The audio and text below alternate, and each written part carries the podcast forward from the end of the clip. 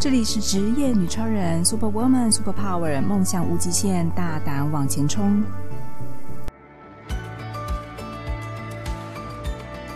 这里是职业女超人，Super Woman Super Power，梦想无极限，大胆往前冲。我是节目主持人方糖，非常开心呢，大家收听这一集节目。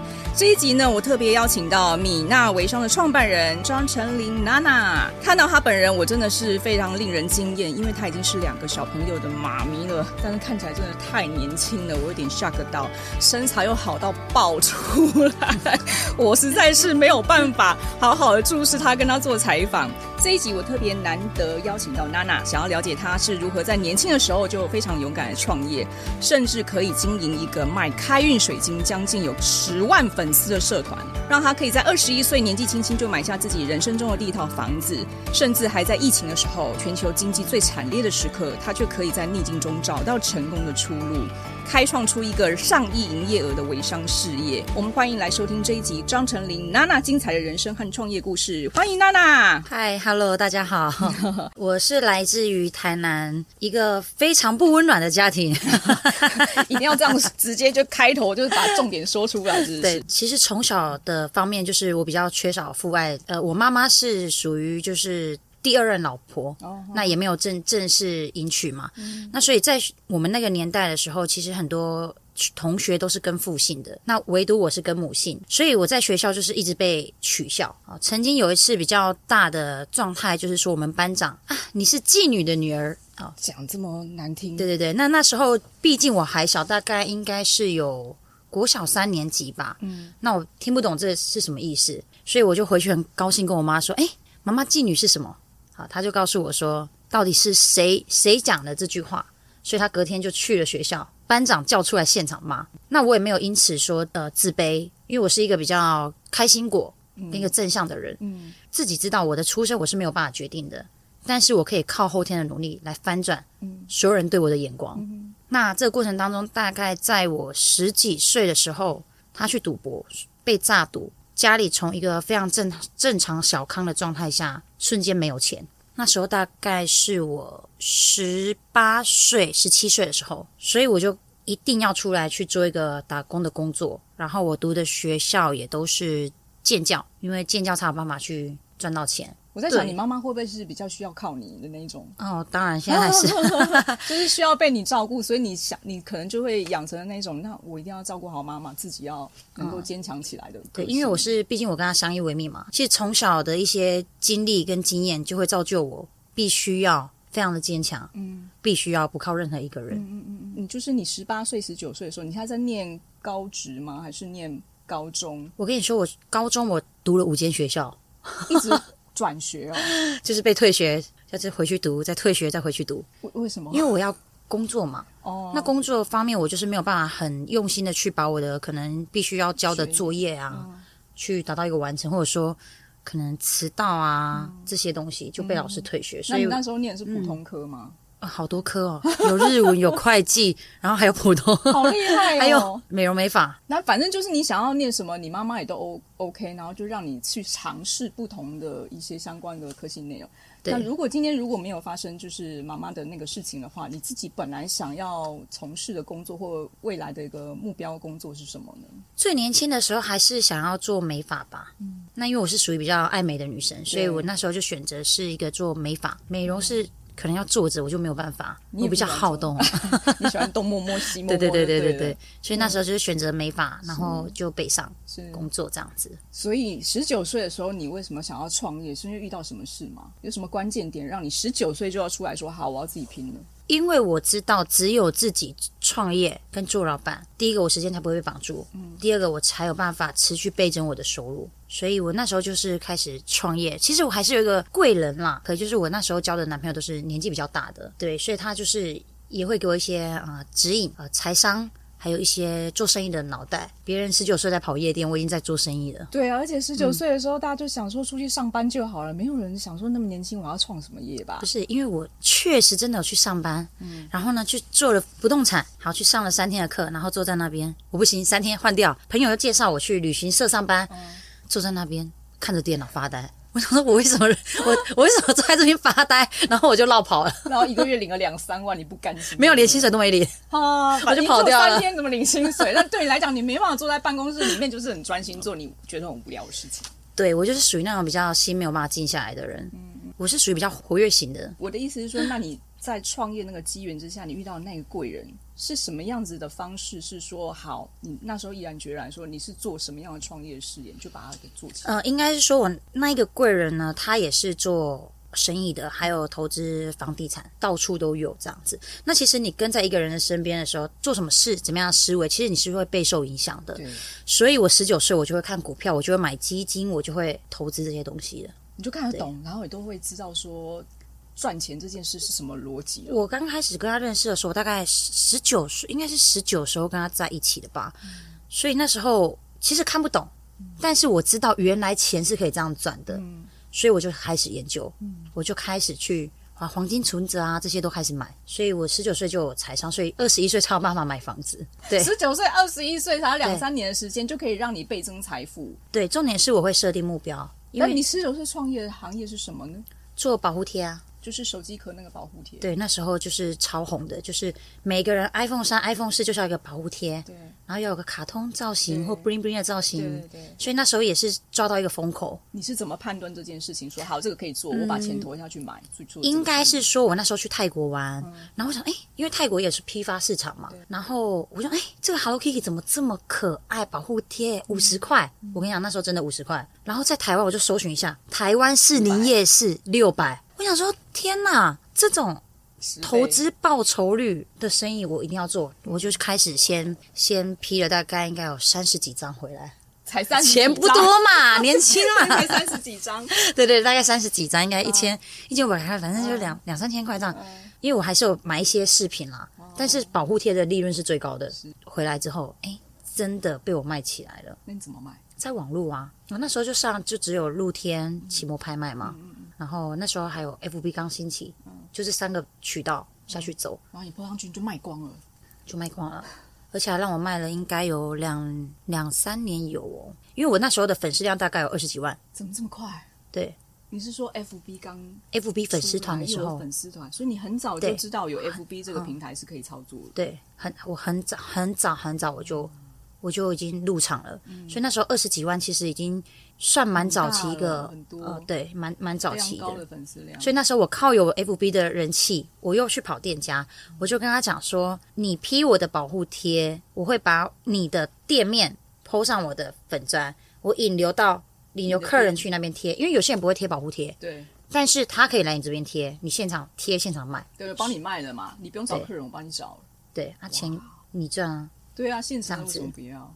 对，所以这样子也是慢慢做起来这个行业。但是当你的饼越做越大的时候，一定会有旁边人觉得说：“哎，这个饼这么好做，我也来。”所以那时候就很多人模仿我开始做，我的饼就被刮掉了。所以你那时候大部分的货源都在泰国，你没有去大陆吗？有啊，我就是先泰国先一批回来，然后才去看，哎，原来大陆又更便宜。对啊，大概十块钱吧。我想说，泰国应该是从大陆出口到泰国 去买，然后赚你一笔再赚回来。对，所以大概从五十块的成本变成。十块到十五块的成本，哇塞！所以你的商业嗅觉真的非常敏锐。那你第一桶金是什么时候达成的？一百万台币。我第一桶金的时候在二十岁那时候，就靠卖手机贴膜。我那时候净赚可以二十几万哎，一个月二十几万，一个月一年就赚到了。而且我还不用店面，我就在我窝在我家里。哇塞，好强哦！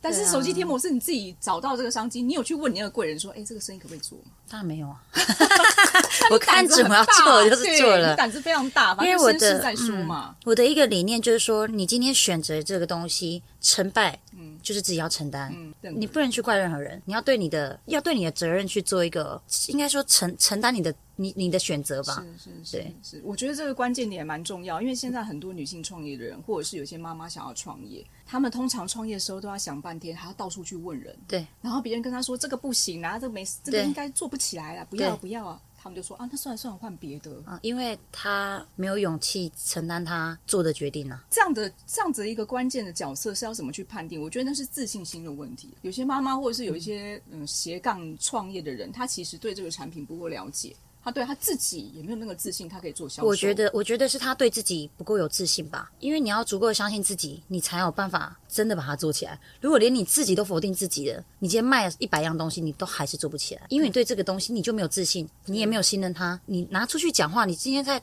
做网络销售或线下销售，你拿出来讲的话就唯唯诺诺的，你要怎么说服另外一个人来给你买单？这才是关键点嘛。是是，所以你挑产品的时候，第一件事情是你一定要你对这个产品要非常熟悉，而且你也非常喜欢，你自己也觉得它 OK 的，你才会卖吗？你知道那个自信吗？除了我本身个人的自信以外，这个产品附加它。本能是非常好的，嗯，我的自信才会起来，起来，就是很自然，这就是好东西啊，为什么不推？对，娜娜刚才提到你从十九岁就从手机贴膜来做创业，而且赚到你的第一桶金。可是后来我发现到呢，你开始选择你的创业产品跟个人定位的时候，有从保健产品啊、形体美学或是开运水晶这些产品，你可以跟我们分享一下说，说这些都是因为你个人的兴趣，还是说你有看到其中的商机的商业思考之下，才选择这几个产品来做一个事业呢？呃，在于保护贴之后呢，就是市场被分瓜，我大概有停了，应该有半年至一年时间观察市场。那再有一次，我就又去泰国玩的时候，我带了一个呃水晶串。你好爱去泰国，便宜又好玩。对啊，泰国是你的福地耶，我觉得 真的去泰国就有钱可以赚。真的，我还是要多去几趟。然后你每年都去，多挖一点商机回来。那我就是真的很好看，所以我戴在手上，哎、嗯。我就 po 了一个文，我说：“哎，这个开运水晶真的太好看了，嗯、哇！留言量突然破两百，我真的吓到。嗯、我想说，哎，原来这么多人有兴趣，我就开始陆陆续续的开始做一个水晶卖水晶的动作，这样。所以那时候才开了那个社群吗？开运水晶的社群？嗯、对，最高峰的时候是二十几万，不是十几万而已，是二十几万。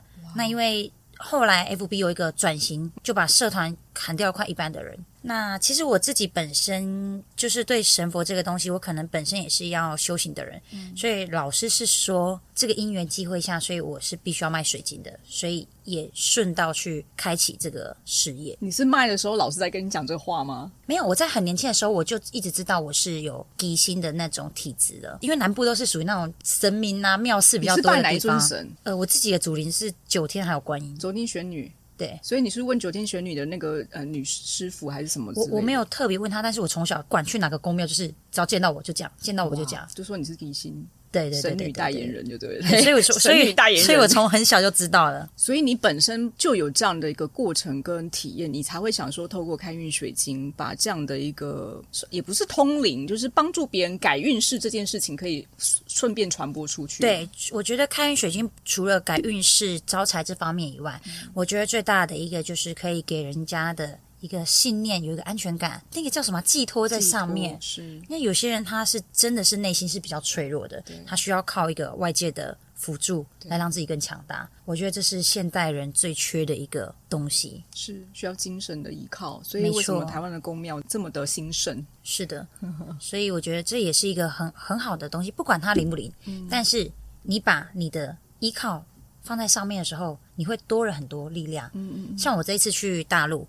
就有一个老板，嗯、他说我真的超爱戴这个。他说，因为我每次坐飞机要常出差，我就带着他。今天平安下飞机，平安平安。带你卖的那个开运水晶？没有，没有，他是带别人嘛。哦、那刚好我们去大陆上课，刚好认识他，嗯、所以我觉得水晶这个东西是可以给人安全感的。是是，就是让自己好像觉得，哎，心里心里面有一个东西是可以保保护自己的。对，没错。再来就是说，觉得你有一个东西可以依靠的时候，你的自信也会变强。对，你就觉得自己。很强大，对那种状态，因为它有能量啊。对，所以我觉得女生要有自信是蛮重要的。呃，这个粉丝业经营到现在几年了？有八年多喽。大部分的客人都是属于八大也有，然后中高端的老板也有，还有国外的老板也都有。嗯、所以我的水晶在业界来说是属于比较偏中高价格，所以我的群众也是属于比较中高价格，比较素质也算真的蛮不错的。嗯都是女性比较多，女性占一定是占 百分之七八十以上吧。因为女性可能本身就是比较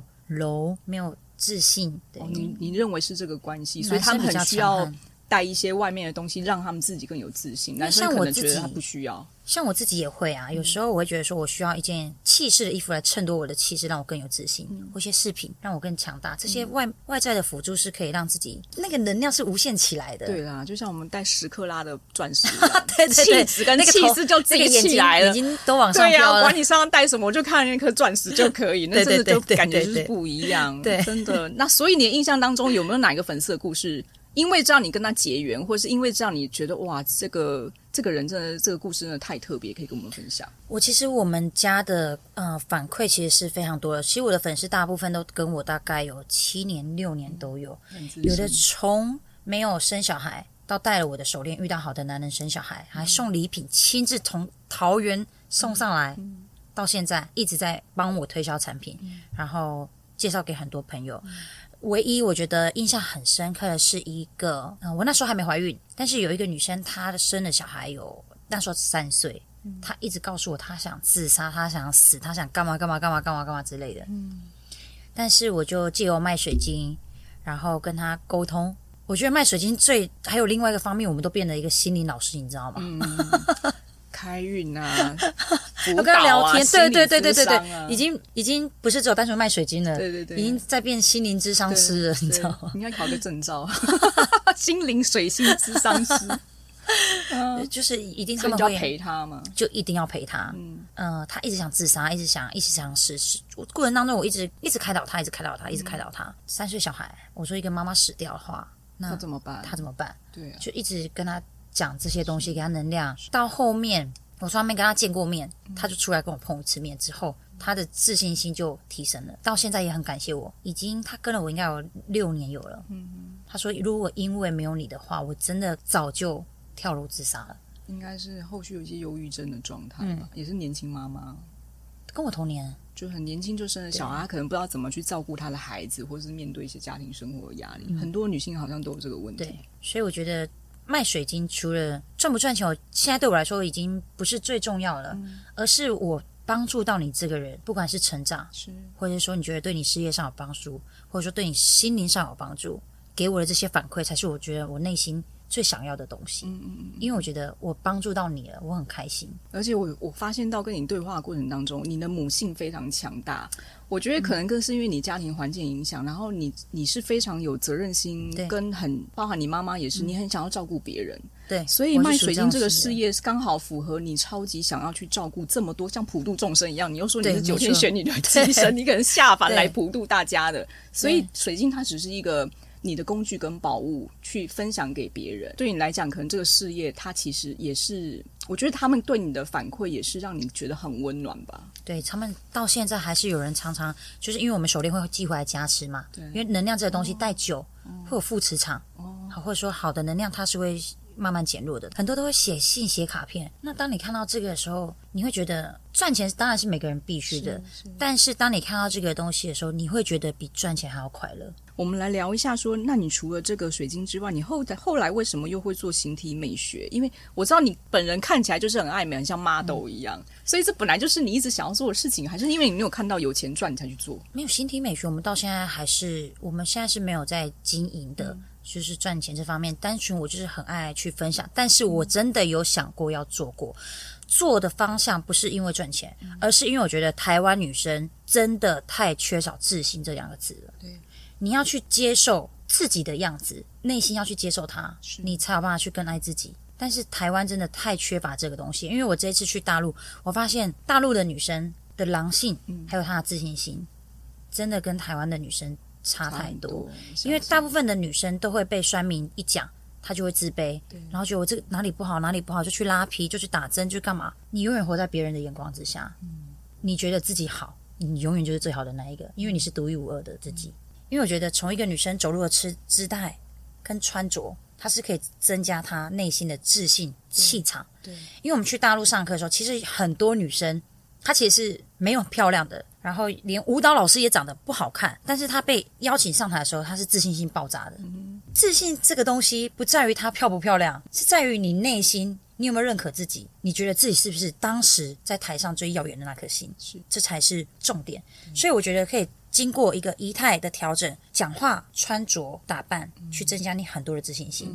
所以我觉得这是很多女生需要，因为在这个行业，其实，在大陆还有香港是非常新奇的一个东西，但是在台湾目前还没有。我觉得台湾女生相对弱势，因为我之前大在大陆十年了，嗯，我发现大陆的女生她们好像就是，因为她们很多都一胎化，嗯，家里就有个宝贝女儿，嗯，然后她如果结婚之后呢，家里的煮饭啊，各方面带小孩好像也是男生为主，嗯，所以听说他们大部分的女生就只要负责就是弄得漂漂亮亮去吃饭喝茶就好了，对，然后他们女权意识也非常的。非常高，对。但台湾我觉得真的被传统社会限制或捆绑太多了。嗯就是、最近很流行的芭比，你都是被外、啊、外界所定义，对，跟框架，对。就好像我就是三十岁，我一定要结婚生小孩，嗯、然后我一定要顾家里，然后我自己不能够好好吃饭打扮。我台湾很多产后忧郁症的人都是这样来的。是的。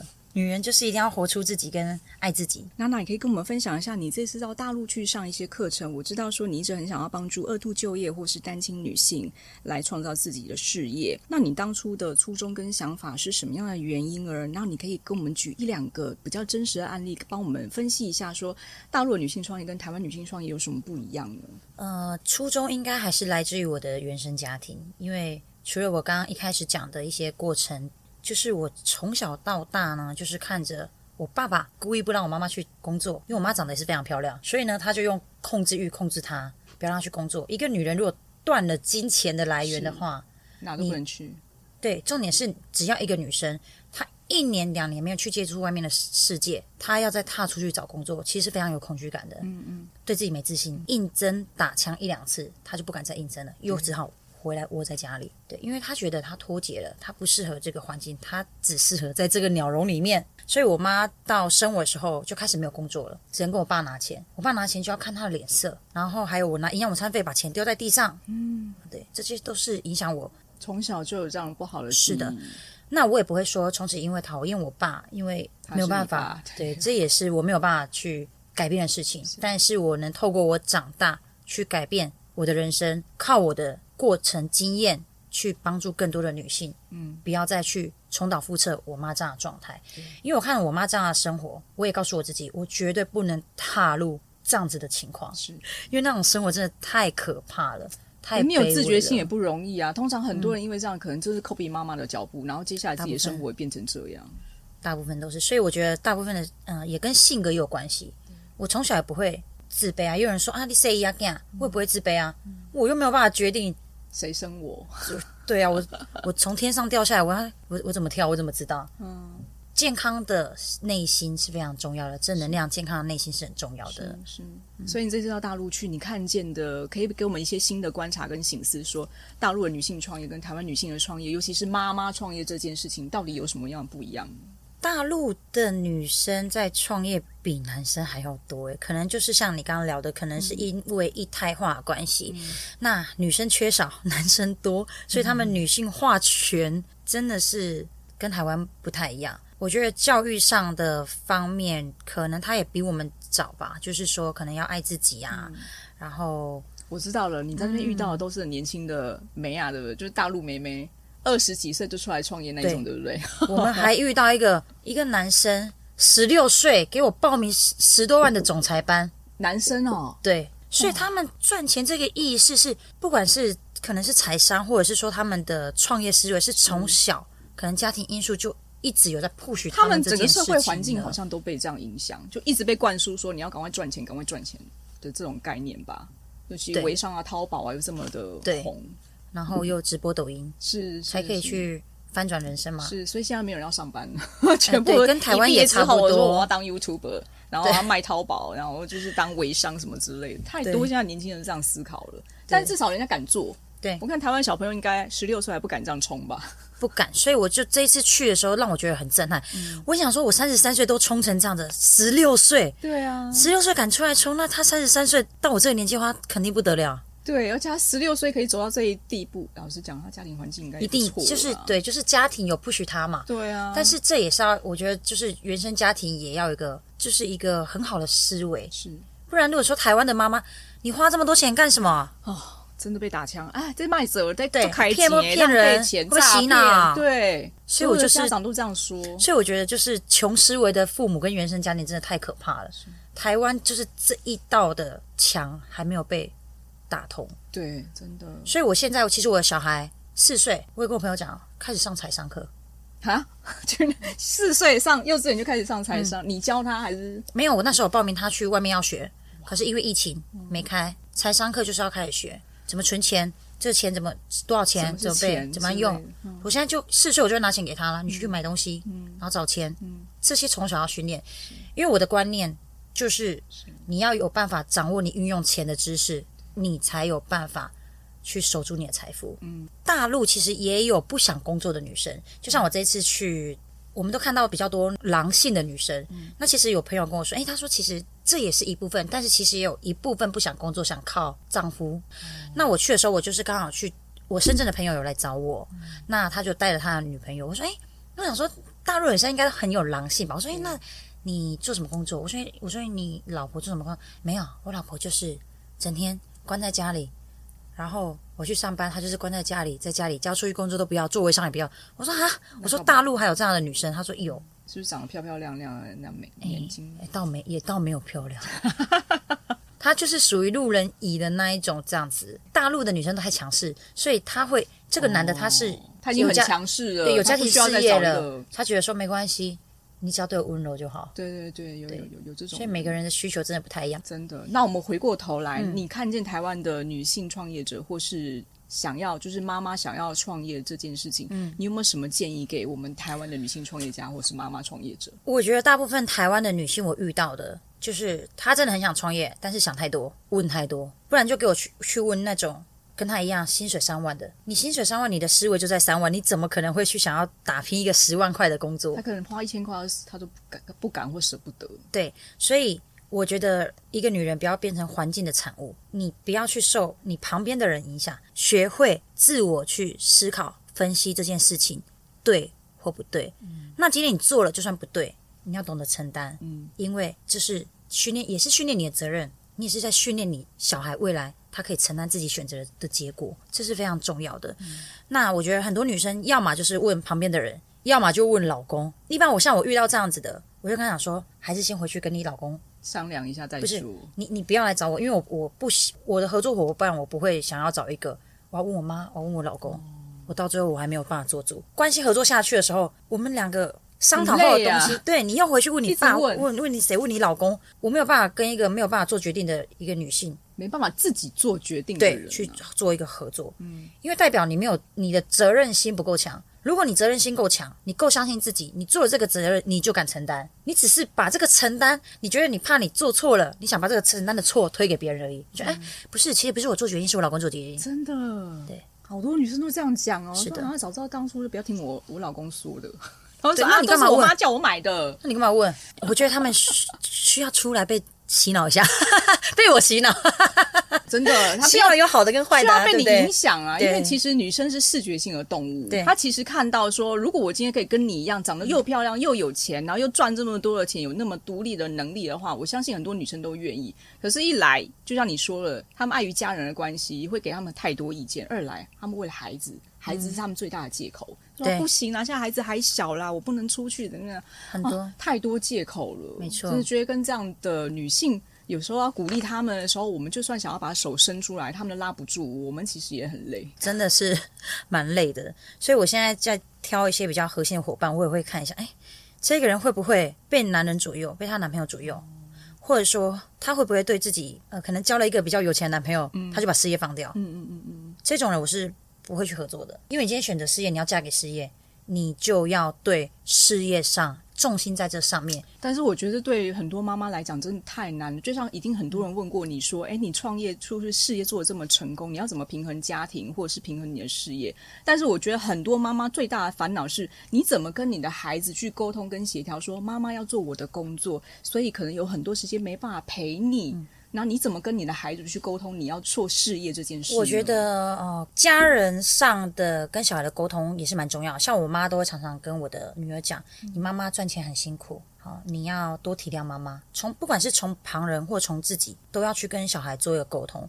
像我平常真的很忙，嗯，像我这次飞出去一天又回来，我时间都排蛮紧的。那其实我的观念，我会觉得大部分的妈妈会把小孩拿出来当借口的原因，是因为她觉得说用手机工作，我没有办法专注在小孩身上。对。但是其实大部分妈妈的状态是如何？在旁边滑平板，然后看着他，这叫陪。这不叫陪啊，你你这不叫陪伴，你只是看着他，像保姆一样看着他而已。你这不叫陪。不然就很多妈妈直接丢 iPad 给小孩，你慢慢看，我妈妈工作，你在旁边乖乖。他他其实真的这个不叫陪伴。对于我来说，嗯、你要陪伴于小孩，就是高效的陪伴。何为高效的陪伴？因为我平常没有办法陪伴他，嗯、太多余时间陪伴他。嗯、但是我只要在他暑假寒假的时候，我一定就是带他出国，带他去看更大的世界，因为他有世界观，他的格局才会打开。像这次我出去，妈妈你都出国啊？为什么我都不能去？我也要跟，就是在他这段时间，我就会很高效的陪伴他。就专心所有的行对，所有行程都是他的，不会有我的。嗯、像我这次去澳门，所有行程都是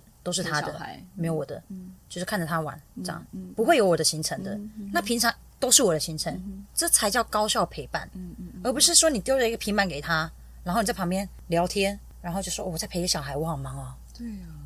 大部分母亲是这样子，他们搞不清楚状况啊。有些妈妈说：“哦，我还要制图，我还要干嘛干嘛，我我我我还要线上学习，我真的没有办法陪小孩。”那我就问他一个问题：你今天如果出去工作，做一份工作两万五，好了，那你小孩，你就真的陪到他吗？你下班回去，他也是洗洗睡睡了。对啊，你反而一只手机，你认真一点的话，你还真的有陪伴、嗯、陪伴到他。是。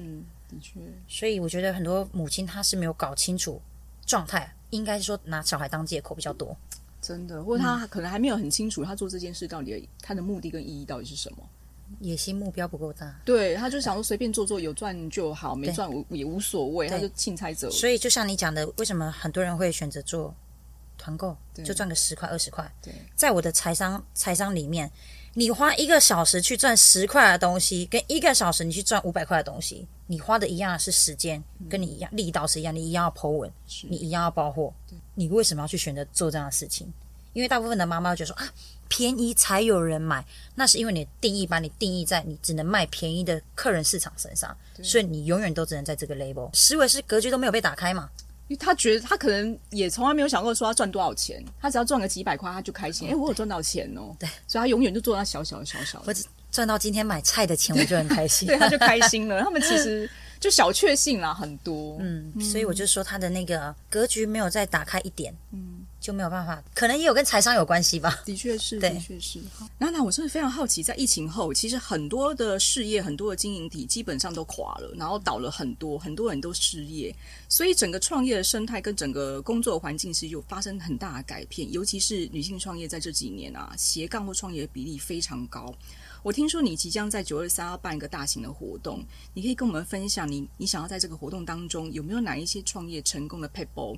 尤其是刚刚你提到了很多女性创业家，其实自己的目标和野心不够大的话，她其实没有能力或是那个承受度去抗压，让自己可以赚到几百几千万。你可以跟我们分享一下过去你的创业经历，让自己的心态可以转变到现在，你承受一个上亿营业额的公司，让自己的事业那么成功吗？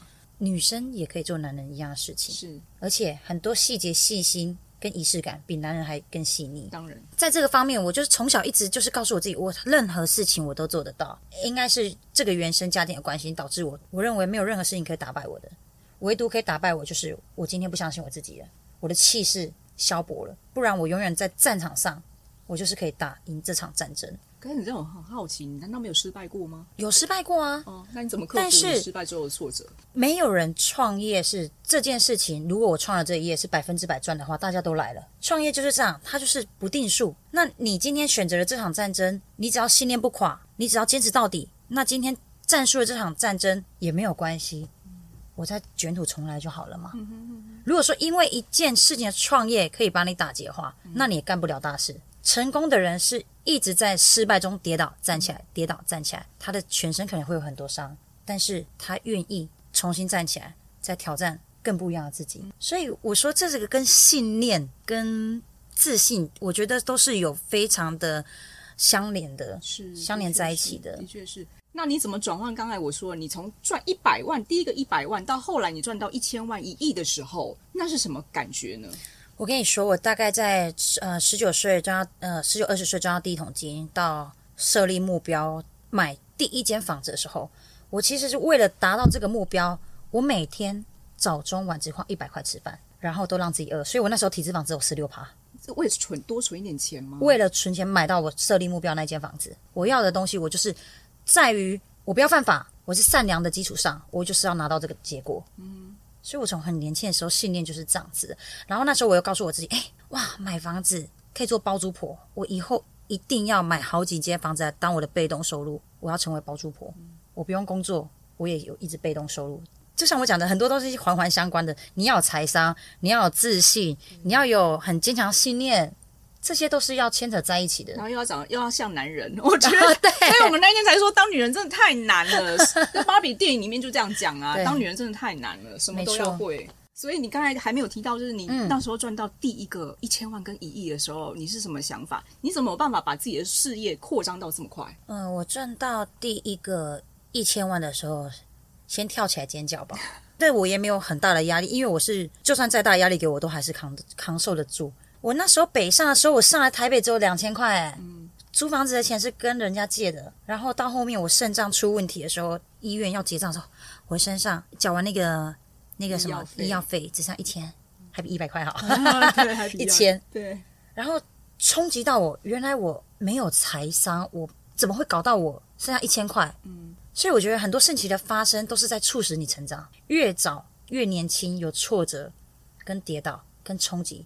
你才会从中去知道说，哎，原来我该怎么去改变，该怎么去做。如果我今天三十岁才体验到，哇，我这笔钱借下去，我没没钱了，嗯，我可能爬起来机会还没有办法这么快。嗯，年纪上也是会有影响的嘛。是，娜娜，你可以跟我们分享一下，在今年哦，有没有你个人不是公司哦，嗯，你自己想要提升的，或是想要挑战的计划，可以跟我们分享吗？嗯，今年个人提升哦。我这个人真的是重心太在于公司，所以我今我的目标其实还是在于事业，必须要让跟着我的人也整个一起提升上去。是，这是别人对我的信任，我必须要去做到。嗯，因为我其他的部分，我我觉得我的状态都非常好啊。嗯，我健康也很好，我自信也很好，我身材也算还 OK 吧，打扮也不差，所以我算已经没有对我太大的要求了。唯一的要求就是再把公司带上高峰。让跟着我的人赚到更多钱，是，这才是我未来每一年必须要做的事情。因为我的自律非常好，你说我要从我身上调整什么？可能口才再好一点吧。你 口才已经很好了，还要多好？应该是说嘛，主要我觉得真的是健康问题，比如说你的饮食各方面你自己有在注重，对不对？然后很注重啊，对，然后小孩你也是有请家人一起照顾，所以小朋友。在家庭方面，你也没有想什么太大的问题。对，而且现在是你的事业起飞年，你也没打算让自己休息跟退休吧？我可能做到，我可能干到六十岁我还在干。你是终身事业的女强人，就是了。对对，我要学那个，应该就是生活。对，没错。我已经融入到生活上，我觉得好爱哦！我觉得这这应该我融为一体了，你知道吗？我觉得它不是工作了，我好喜欢。我觉得这好难哦，就是有人说做梦也在想到钱，或是做梦还在想要工作，那真的表示你真的非常热爱它。它不是你的工作，它是你的生活跟你自己这个人的一部分。应该是说，我觉得我看着别人好，我很开心。应该是像你讲的母性，我是看起来就是呃，有时候带点难，有时候带点浪漫，有时候带点仪式感。大部分又带一个善良的母性，带的是很多的。因为我是一个很容易动情的人。何为动情？就是说这个人很可怜，对，这个人可能对我很好，他对我很忠诚。哇，我绝对不能辜负他。我就是这样一个信念的女生。如果男生才不管，真的只有女人才会这样想，就是觉得啊，他好辛苦哦，我要帮他一下，然后多替人家想一下。对，那也是因为我可能小时候这样的环境，我觉得如果在社会上。多一个温暖，在创业最苦的时候，如果多一个温暖，有一个贵人给我提携一把，我这辈子就永远忘不了他。我希望说，我可以做到，我在社会上，如果说这一个人我可以帮助他一把，那就好了。嗯哼哼，而不是说让他觉得这个世界这么无情、这么冷酷、这么现实。虽然是这样没有错，但是遇到我，你们就是不一样。我相信你的过程当中一定有遇到这样的贵人，当然，你才会贵人特别多，感恩贵人也是必须要你要继续去努力啊，你自己也要。愿意出来跟着贵人学，或是愿意做嘛？没有错。再来，我觉得很重要一点就是你要善良，因为任何的状态都会回向给你。我到现在，我贵人哪几个，谁谁谁帮助我，我都记得一清二楚。你要懂得去感恩，而不是把你的贵人踢走或者过河拆桥。我最看不起这种人，而且现在的社会非常多这种人。只要我知道这个人有过河拆桥过，他就算再强，我都是不屑看他一眼，我也不可能跟他合作，因为这种人，你就算十年后，他也会很悲惨。但是我不想把我的格局拉低，跟这种人在一起。就是像你说，你会选择跟你一样同频或是高频率的人在一起，那个事业做起来才有那个能量在了。因为他会过河拆桥，他会不会对你过河拆桥？是。那我怎么可能尽全力去 support 他？我还挖一个坑给自己跳。真的，所以这个还是要直接先回避或是闪一下比较好。就我就是直接闪掉。啊，太好了，这一集真的让我觉得非常的精彩。那自己的人生故事分享了这么多，而且她是一个非常有自信心、非常有这个气势的这个女性创业家。所以我相信，在今年。他一定可以把他自己的事业目标达到最高点。嗯，我们期待看到娜娜接下来九二三大的活动的一个圆满成功。谢谢娜娜，谢谢今天接受我们的采访，谢谢，谢谢，下期见啦，谢谢，谢谢。如果你也想说说你在职场上的各种神奇经历，或是你有令人惊叹不已的人生冒险故事，职业女超人邀请您来与我们一起分享。欢迎踊跃报名，接受我们的采访，陪我们喝杯咖啡聊一聊哦。